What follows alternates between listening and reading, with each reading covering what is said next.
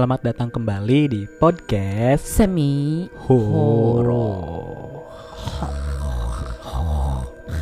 tidak menyeramkan sih. Ah, Yang apa? Pura-pura beatbox.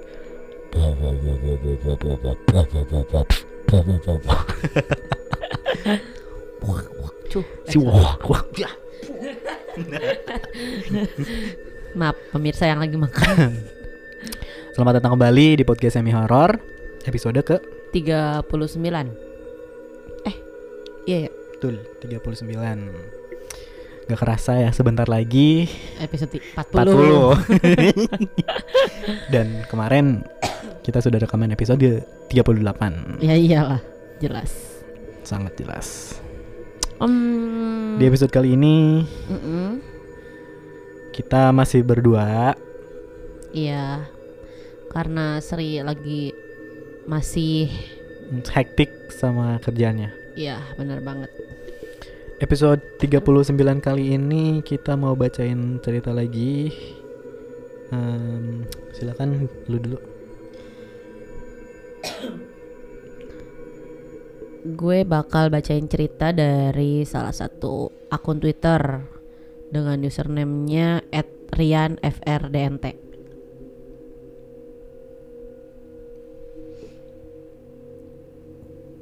Judulnya masih betah. Langsung aja ya, langsung aja. Gas. Hmm.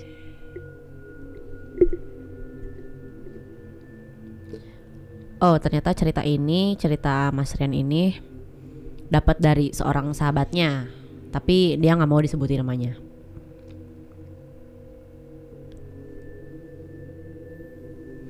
Nah, eh, sahabatnya ini cerita ke Mas Rian kalau pengalaman ini ia dapetin waktu ia kerja di sebuah rumah sakit sebagai sopir mobil mayat. Hmm. Ambulan ya? Ya, jenazah. Hmm, mobil jenazah. Ambulan. Jenazah. Jenazah. Jenazah. Ambulan sama jenazah beda kan pasti. Hmm, beda. Kayak ijazah sama rapot kan beda. beda jauh dong. Bentar. Bentar, tapi ini dia sebutin namanya loh. Wah, bacain aja deh. Namanya Sugeng. Pada saat ia bekerja di rumah sakit menjadi seorang sopir mayat, itu pada saat ia berusia 21 tahun. Sebelumnya, ia nggak tahu sama sekali kalau misalkan akan ditempatkan sebagai seorang sopir pengantar mayat. Tapi karena pada saat itu keadaan ekonomi keluarganya sedang berada di ujung tanduk, Hmm. Ia harus menerima pekerjaan sebagai sopir mayat tersebut. Satu minggu bekerja, banyak kejadian yang Sugeng alami. Yang paling yang paling menakutkan adalah ketika ia baru saja mengantar mayat pria ke dalam kamar mayat, tiba-tiba ada yang ngelempar dirinya dengan sebuah batu kerikil. Saat ia nengok ke belakang, gak ada siapa-siapa di kamar mayat tersebut. Hanya ada dua mayat hasil otopsi dan satu mayat yang baru ia antarkan tadi. Setelah itu, ia pun bergegas dan, dan membaca istighfar berkali-kali. Tidak hanya tidak hanya Sugeng yang ditugaskan menjadi sopir mayat. Ada lagi dua petugas lain yang berbeda shift dengannya. Dan kejadian-kejadian mistis tersebut memang sering menimpa dua petugas lain. Jadi gak hanya Sugeng yang ngalamin.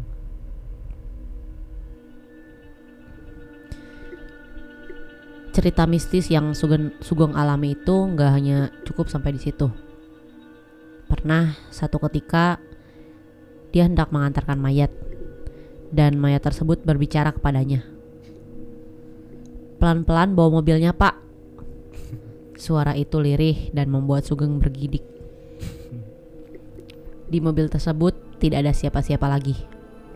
Kecuali ia dengan seorang mayat wanita yang katanya korban kecelakaan. Mungkin tidak hanya rumah sakit harus dipercayai sebagai tempat angker yang memiliki banyak sekali interaksi dari makhluk halus. Tapi emang tak sedikit cerita yang menceritakan bahwa mereka bahwa memang sering sekali banyak muncul penampakan di sebuah rumah sakit. Ada lagi cerita dari Sugeng. Waktu itu katanya dia lagi melaksanakan piket di malam Jumat. Tidak setiap hari ada pasien meninggal dunia di sana. Jadi pada malam itu tugasnya hanya sekedar bersih-bersih kamar mayat dan melucuti pakaian sang mayat tersebut. Cerita ini eh, sungguh saat sungguh amat di luar nalar manusia. Ya, ketika selesai melucuti pakaian mayat dan menyimpannya dalam sebuah plastik besar. Ketika selesai dan keluar dari kamar mayat, tiba-tiba ada seorang bapak-bapak yang memanggilnya. Sugeng, Sugeng pun menghampiri bapak-bapak tersebut. Ada apa ya pak? Tanya Sugeng. Antar saya. Ke mana pak? Tolong kuburkan saya. Astagfirullah. Sugeng pun kemudian berlari menjauh setelah mendengar perkataan dari bapak-bapak tersebut. FYI, pelucutan pakaian mayat itu sebelumnya sudah di atas sudah atas dasar izin dari keluarga pasien untuk langsung dimandikan pihak rumah sakit. Penerapan ini memang tak banyak dilakukan oleh rumah sakit lain, hanya rumah sakit tertentu. Pada pukul 2 pagi, seorang dokter menelpon Sugeng untuk segera membawa pasien yang baru saja meninggal dunia akibat serangan jantung. Sugeng pun bergegas ke ruang rawat, di mana di tempat pasien itu berada. Saat ia sampai di ruangan tersebut dan menghampiri ranjang pasien, ia pun dibuat kaget. Ya, pasien yang meninggal dunia tersebut adalah bapak-bapak tadi yang meminta Sugeng untuk menguburkan dirinya. Saat mendorong ranjang, saat mendorong ranjang mayat, bapak-bapak tersebut menuju ruang mayat. Sugeng dengan tak hentinya terus memanjatkan doa dengan harap tak ada lagi kejadian aneh yang menimpanya. Berbeda dengan Sugeng, ini adalah cerita dari salah satu rekan kerjanya. Jadi rekan kerjanya Sugeng juga pernah sempat merasakan interaksi makhluk gaib di rumah sakit tersebut. Namanya Ahmad. Dia bahkan sering sekali melihat penampakan wanita pucat di lorong menuju kamar mayat. Hmm. Wanita dengan baju serba putih dengan rambut panjang tersebut menampaknya memang nampaknya memang kerap sekali mengganggu baik keluarga pasien ataupun para perawat dan pekerja di rumah sakit tersebut.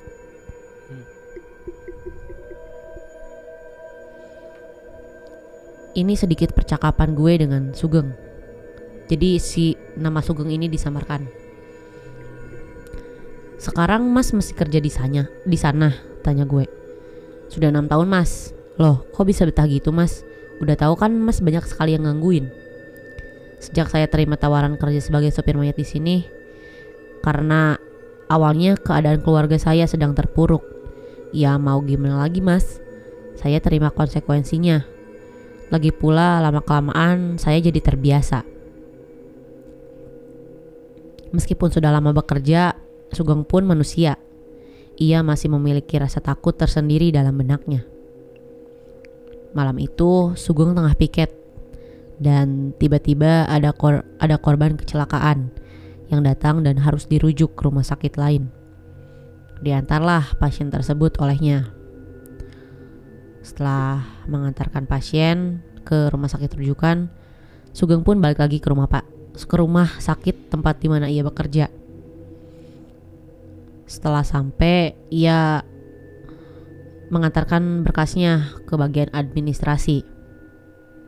Di bagian administrasi itu, Sugeng dimintai tolong buat nganterin map ke ruangan dokter yang letaknya berada di dekat dapur. Malam itu udah pukul 10. Waktu cukup sepi untuk ukuran rumah sakit. Tiba-tiba Sugeng merasa ragu. Tapi tetap aja dia bergerak untuk mengantarnya. Ruangan dokter ini adalah ruangan semacam tempat istirahat atau tempat bersantai. Tapi masalahnya, ruangan tersebut berada di bagian pojok alias di ujung rumah sakit. Dengan gagahnya, Sugeng berkata dalam hati, setan gak bakal makan manusia. Hmm. Dengan terus melangkahkan kakinya ke ruangan paling ujung, gelap, dan menyeramkan di rumah sakit tersebut. Perasaan Sugeng berangsur lega karena terlihat ada bayangan manusia yang tengah berdiri di depan ruangan dokter tersebut. Syukurlah aku nggak sendiri, ucapnya. Semakin dekat dia menuju ke ruangan itu, semakin ia ngerasain juga kejanggalan. Semakin dekat juga, semakin ada yang salah dari orang itu. Hmm. Sugeng ngerasa bahwa orang yang dia lihat itu kakinya nggak nampak tanah, nggak napak tanah. Hmm. Tapi yang anehnya, tinggi orang tersebut menyerupai tinggi manusia normal pada umumnya. Logika Sugeng pun berkata, kalau setan ngambang harusnya terlihat lebih tinggi dari ukuran tubuh manusia.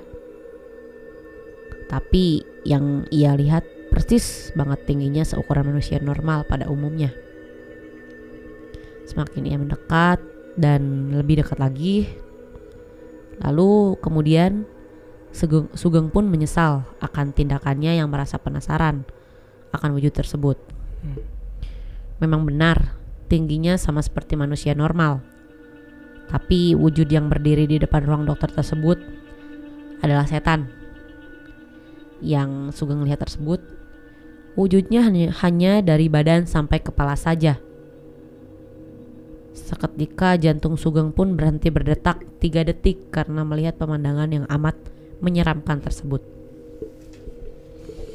Tapi memang mungkin Sugeng ini mungkin sudah tidak punya rasa takut dan terbiasa. Setan tersebut pun justru malah diajak ngobrol olehnya. Pak, ada dokter nggak di situ? Tanya Sugeng. Dan sialnya, setan itu menjawab pertanyaan Sugeng. Nggak ada pak. Tadi lihat saya, tadi lihat saya langsung lari keluar keluar rumah sakit katanya. oh ya sudah, terima kasih ya. Kamu yang dibawa kemarin itu ya yang kecelakaan.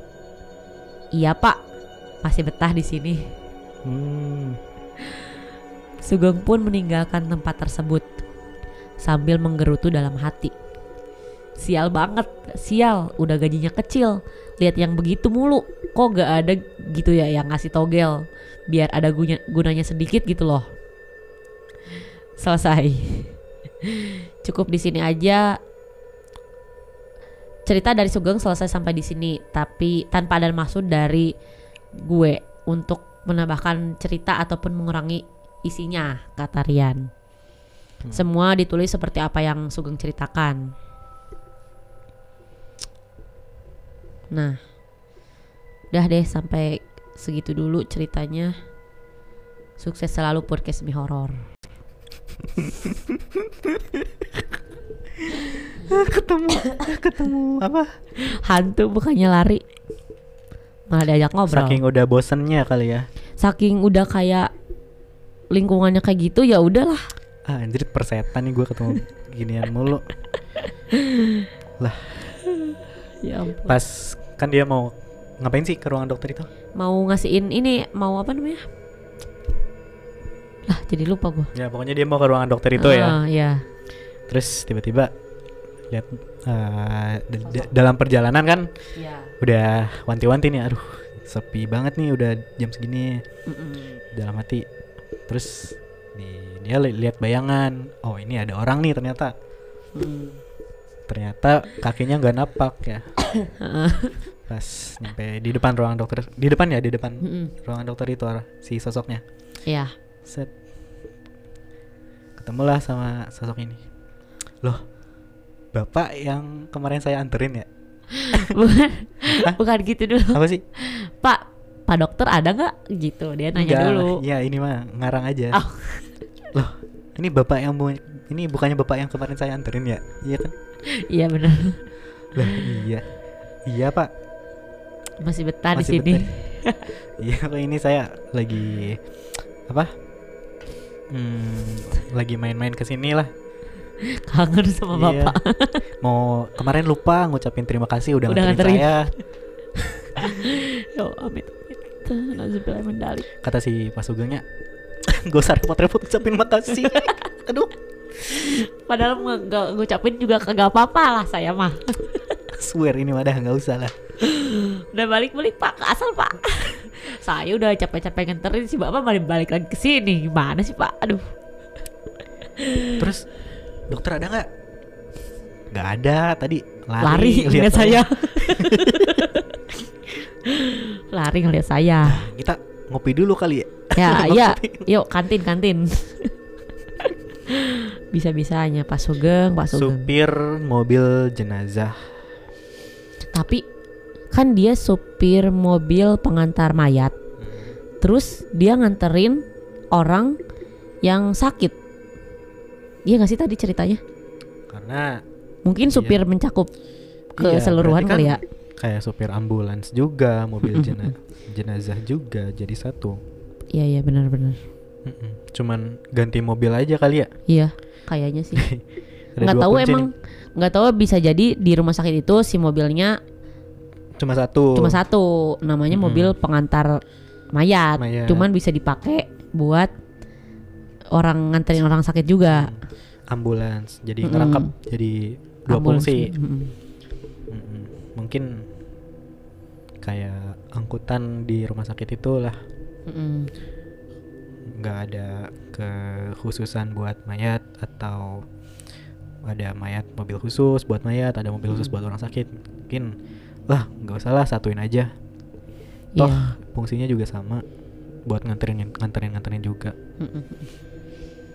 Mm-mm. Bener-bener. udah mah gajinya kecil ketemuannya sama ma- sosok-sosok begitu mulu ya Iya. itu nggak ada kakinya ya berarti Iya dari badan ke kepala aja Hmm. yang bisa yang dilihat ya. loh bapak Bapak.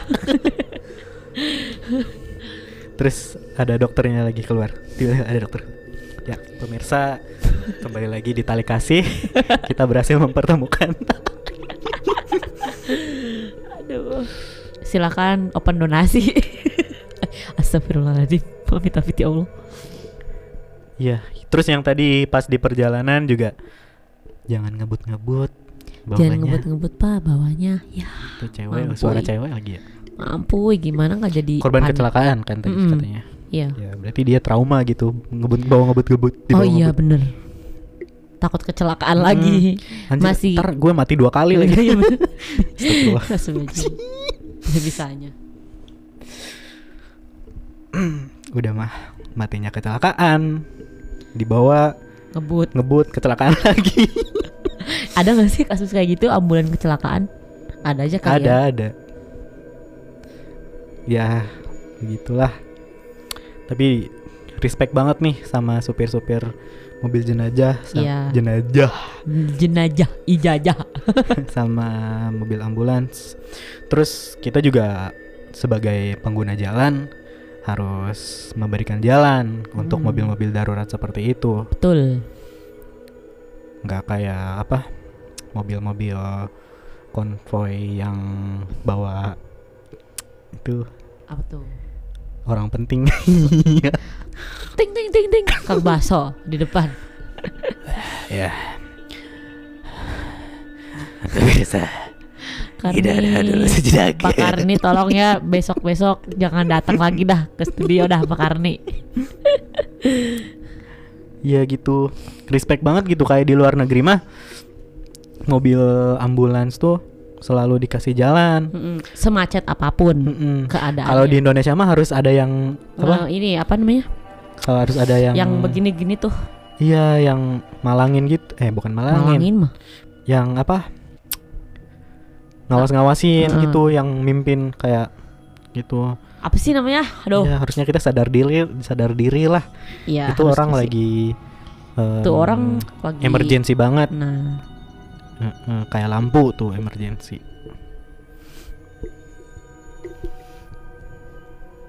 ya lumayan lah ini balik lagi ke rumah sakit ya kita setelah di episode ketiga 30 31 hmm. yang didatangi pasien. Ada lagi nggak sih di rumah sakit sebelumnya? Kayaknya belum deh. Eh, ada enggak sih itu cuman gue doang cerita kemarin episode kemarin Yang mana? yang rumah sakit isoman isoman Oh iya, gue isolasi. doang cerita itu sendiri Ah. Episode 39 mungkin cukup sampai di sini. Hmm, buat kalian yang pengen kirim cerita boleh klik link di bio Instagram kami di @podcastsemihorror. Boleh juga yang mau di Twitter ada Twitter kita di pod underscore semi horror. dan jangan lupa juga tonton selalu YouTube podcast semi horror jangan lupa juga subscribe Mm, like komen apa aja yang kurang dari kita Mm. apa mungkin ceritanya kurang mm, menegangkan bisa kalian yang punya cerita langsung kirim aja dan juga share ke teman-teman kalian Betul. ke sosial media kalian biar makin banyak cerita yang dikirimin sama teman Mirror nih. Sobat Sobat Mirror. Mirror. Betul sekali akhir kata di episode 39 Aziz pamit. Yunda pamit. Tetap mendengarkan podcast Semi Ho horror. Horror. Stay safe. Stay healthy. ulangi ulangi. ya, ikhlas lupa lupa. Jangan lupa tetap stay safe, stay healthy and Stay with podcast Semi Horror. Bye bye. Sebisa aja lupa. capek gue. Capek banget gue. Gue minta maaf ya. Dah, dah, dah, dah, dah. Ya, lu. Mirip Pak Ajis gini gitu. Ayah kalian tuh ya video na. Aduh kerarita tuh. Sekian aja deh di arsip.